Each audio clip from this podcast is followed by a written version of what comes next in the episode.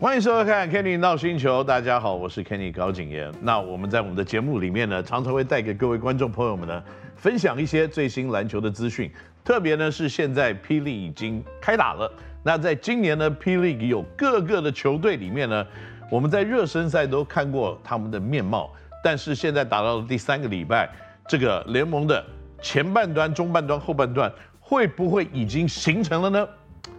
啊，我觉得还有一点点时间。因为现在呢，你要去判断单一球队的战力，我觉得这个基准数还是小了一点。因为最多的球队打了五场，最少的球队才打了两场而已。你说要用两场比赛判断一个球队的战力，呃，我觉得再怎么看是有点不公平的了。不过以现阶段来看，我们可以借着过去这三个礼拜的比赛里面，我们可以看到一些球队呢，他们对战的能力，以及在他们球队的特色的端倪，到底。在联盟今年的竞争来看，是具有什么样子的一个竞争力的？我想先从啊，这个十一月十八号的比赛呢，这个钢铁人对到梦想家的比赛来开始呢，讨论一下梦想家这支球队啊。你这三场比赛打下来，那梦想家现在是二胜一败，说真的，不错的一个成绩。他击败了富邦勇士队，嗯，蛮厉害的。他击败了新竹工程师队。那他输给了钢铁人队啊，那钢铁人队是他本季在自己主场开幕的第一场比赛，所以他想赢球的企图心相对是非常非常的高的。那这场比赛呢，也是打得非很用力、很用力、很用力，这是梦想家的特色。所以在今年来看呢，三场比赛打完了，梦想家输的第一场一零一比九十三，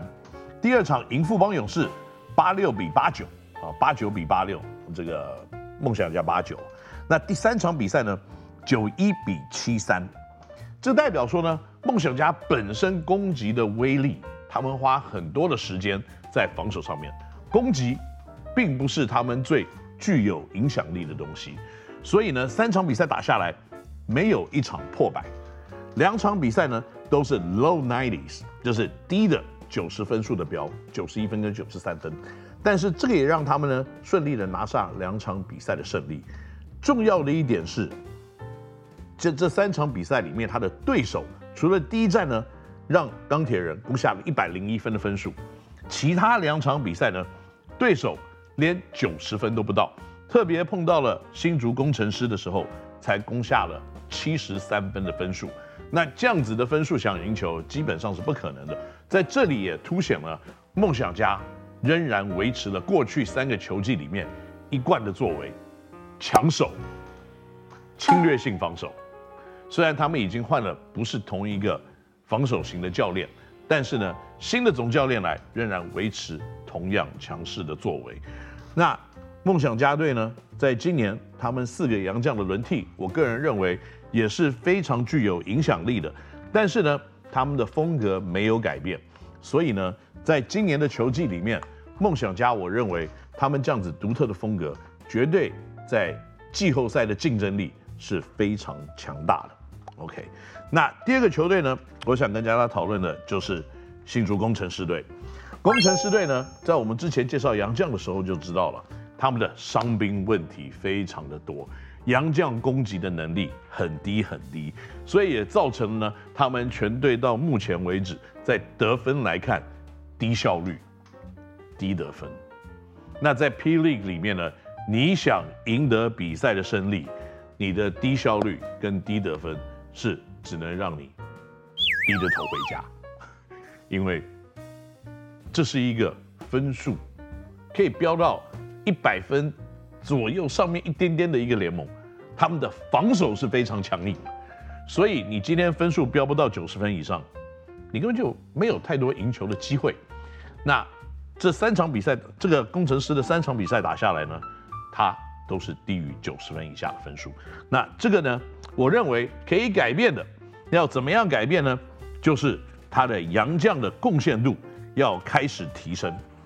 那第二呢，本土球员的参与，他同类型的本土球员非常的多，所以他必须要在本土看有没有打到其他位置的可能性呢，在分数上面有贡献。但是以现在看起来呢，高国豪的表现仍然是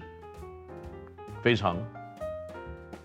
可以证实他的三千五是货真价实的。所以工程师今年呢，他要什么可以时候可以开始赢球？我个人认为，他的洋将的组合开始有影响力，开始有比较高效率得分的时候呢，他就有开始赢球的一个机会。那接下来我要讨论的球队呢，就是富邦勇士队。富邦勇士在主场开季呢，啊，他好像赢了冠军以后，开季的第一战对到前一年的这个跟他打冠军赛的队伍，这个富邦勇士还没有赢过。今年也是如此啊，第一战输给了国王，那第二战呢，讨回了颜面，击败了钢铁人呢。那接下来他碰到梦想家的比赛，他又输球，因为在第这一场比赛里面，梦想家跟这个富邦勇士都有不能输的压力，因为梦想家是在主场的第一场开幕战才刚输给了钢铁人，所以他必须要以这场比赛呢来回稳到他赢球的一个节奏，在自己家里打球呢。本来的梦想家就是强势，可以把过去所谓的宇宙帮呢压制到只有八十六分的分数，我觉得是非常不简单的一件事情。那这个呢，其实也让我们这个证实到几件事啊，因为就是说，在嗯比赛之前，我有跟这个徐英泽教授聊一下，他其实对于呢在非球季之前的在这个东超的比赛里面，富邦的表现只能算。中半端而已。那在中超呢，好不容易也赢了一场比赛，但是他对球队整体调整是不是已经准备好霹雳联盟联盟赛的开始这件事情，他并没有非常的有把握。那现在没有把握呢，基本上的战力还是有一定的水准存在的。那这样子的一个富邦球队，大家是不是说呢？这个季前呢在养生，那季后准备杀生呢？那今年呢？他如果要在季后赛杀神，一路杀进冠军赛系列的话呢，他可能会碰到比较强硬抵抗的，在经验值上面呢跟他们一样多的，那然后呢可能在能力上面可能也跟他们可以匹配的这个新北国王队哦。那不管怎么样来看呢，今年联盟的竞争性，我认为是明显的有更大的一个提升。那接下来呢，我要讲的就是领航员队。那领航员队呢？我认为这两场比赛虽然都是输球，但是对整体的战力来看呢，我认为是出乎很多人的意料之外。那特别是呢，他两场比赛都对到国王。如果我是任何霹雳的球队啊，嗯，我好像是，那我也希望早一点对到国王，因为国王现在还不是全国王阵容啊。我们要知道，十五场比赛以后呢，国王会有。杨敬敏回队啊，二十场比以后，你会有杨敬敏加上 Quincy Davis 再回到这个球队。现在的国王，其实以团队战力来看，他的板凳是比较薄弱的。那板凳比较薄弱呢，你就必须要有赢他比赛的一个可能性。那赢他比赛的可能性，在十五场杨敬敏归队，二十场 Quincy Davis 归队以后，那他的板凳深度。完全的补充了两个全明星级的球员的时候，那个时候你再跟他竞争，哎，也不是说没有机会了，不过只能说是凶多吉少了。那我必须要说，我在昨天看了这个国王队的 开幕球员的介绍的时候，的确，国王队今天是充满了电力，然后又穿着黄色的球衣在那边发电，然后击败对手，让我想起了一个卡通。皮卡丘，哎，你有笑对不对？我有听到。不过这个不重要，因为现在的国王，我好像是在讲领航员，怎么突然讲到国王？那国王现在就是太强了，所以领航员现在两场碰国王，并不见得是一件坏事。而且呢，我看到领航员的表现呢，他的球权如果一直持续的，他的分配就是三个洋将要超过二分之一以上的话呢。那它的起伏性就不能太大。那目前为止看得起来呢，Mix 再加上 Washburn 的稳定性是足够的，起伏性比较大的就是 Tucker 老师。一场比赛三分球投进了六颗，出手了十次；另外一场比赛出手了八次，投进零颗。那这样子的起伏性绝对会影响一支球队的。不过呢，我相信 Caminos 教练是非常具有经验的，他应该会做一个明显的调整。Andy Jen 仍然，我认为是有稳定的表现，这个也给了领航员更多的弹性，可以在洋将的时候使用一个用控球后卫来竞争的洋将，让团队组织稳定，决胜期的平稳性应该都会比较好一点。那接下来我可能大家分享的球队呢，就是国王队了。那国王队呢，有什么好讲呢？就是强啊！他的每一个阵容，特别是比赛收尾的时候，很多的球队是烦恼啊，我没有一个 go to man，我没有一个可以组织比赛，我可以把比赛 take over，可以 take tough big shot。他好多人哦。我突然才发觉，哎，第四节大家在拉扯的时候，他们的攻击成功率好高啊。然后我再回归回顾一下这个对到钢铁人前面的那一场对这个应该是领领航员的比赛吧，也是一样的状况啊。第四节就是有人 take over，连得得了十七分啊，close out 的比赛，所以。当两支球队在拉扯的时候，哪一队的终结者，或有一队可能有，哇，一两队可能有终结者们，他们的稳定性越高，赢球的几率就越高。那看起来目前为止，国王队呢就是这样子类型的一个球队。而且我个人认为啊，碰到国王、富邦这种很能传导、很能互相制造机会，然后呢分享球速度很快的球队，有一些特定的防守，你还是不能去使用啊。因为他的传球蹦蹦蹦蹦蹦，game over，传球的效率太高，找到队友的能力啊频率太高，那导致呢防守你只能用比较传统的盯人，你要用一些特别的区域防守啊，他那个传球比你移动区域的速度要快很多，所以呢他得分的效率又往上提升，那这样子的一个球队呢绝对是不好惹的，所以今年有很多球队都说呢啊。宇宙帮现在变成宇宙王啊，那这样子的一个改变呢，的确让国王队今年绝对是夺冠的大热门球队。特别看了这三个礼拜的比赛之后，那最后我跟大家要分享的就是钢铁人队。那你看他的做客的这个赛程啊，第一站啊做客碰富邦，第二站做客碰梦想家，第三场做客呢碰国王，三场连续的做客。然后可能是要碰到现在在联盟里面，今年啊，不要说过去了，过去已经不重要了，过去已经过去了。今年目前为止排名一二三名球队，那可以在这个一二三名球队里面拿下一胜，我觉得已经算是不错的一个成绩。特别是在主场非常强势的这个梦想家拿下一胜啊，我觉得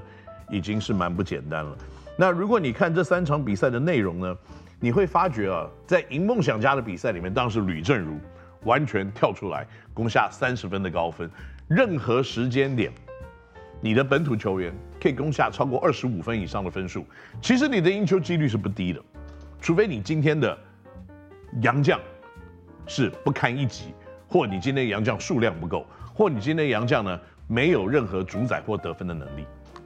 那这样子一来呢，可能你赢球的几率就是下降。前提是。如果你的洋将在联盟是持平水准，但是你有一个本土球员可以帮你攻下二十五分以上的，更不要讲三十分了，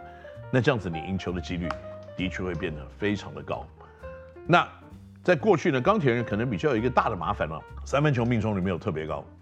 但是在碰到梦想家这场比赛呢，百分之三十六的三分球命中率，投进的十八颗，绝对是赢球很大的一个关键。那另外两场比赛呢？哦，actually 三场比赛打下来，钢铁人都碰到一个同样的麻烦，就是他有一个单节呢可能会断电，然后让对方超前，可能这个大比分的一个差距。那在每一节里面，可能每一场比赛可能都会不一样。但是呢，在碰到国王队这场比赛里面呢，下半场是输球的。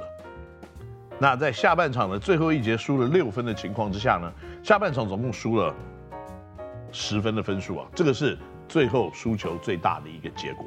那可是，在第一场跟第二场呢，他都有在第二节啊断电，然后被对方呢得到比较大量分数的一个内容。所以呢，如何专注打完四十八分钟，变成钢铁人现在最大的一个课题。那更重要的一点呢，已经慢慢的开始有更好磨合默契的钢铁人队，在这个团队的阵容里面，你可以看到三年的元老的球员啊，真的已经所属不多了。所以呢，在一个团队要新磨练默契的一个情况之下，他也会慢慢的一个成长。更重要的一点呢，是 Coach 邱很喜欢用一些年轻的选手，像这个 Daniel，Daniel 在上一场比赛呢也是十三十三呢，十三个篮板跟十三分的一个表现。所以呢，慢慢的你会看到这样子信任的使用，的确也让还蛮多的球员提升了自己的信心。在今年邱教练的带领之下呢，除了 Daniel 的信心会慢慢提升之外，林志伟目前为止三场比赛呢，每一场比赛都有三分球的一个表现，这样子也是。让林志伟去年上场时间比较少，但是今年也变成一个可用之兵的过程呢，让钢铁人的对战的能力也是明显的开始弯弯慢慢的往上升的。好了，以上呢就是我对六个球队在这三个礼拜打出的成绩呢做一些小小的评估以及观察。那我相信呢，荧幕前面的观众朋友们呢，对我们这样子的评估跟观察也有一些自己的看法跟想法。我们也希望呢，你可以在我们下面的留言的地方跟我们一起分享，对于目前为止这三个礼拜打完各个球队，你有什么样子的看法，跟我们一起分享。好了，我是高景恩，我们的节目到这里做一个段落，我们下个礼拜呢，继续在 Kenny 闹星球的节目里面跟大家一起分享更新的篮球的资讯。我们下个礼拜再见哦，拜拜。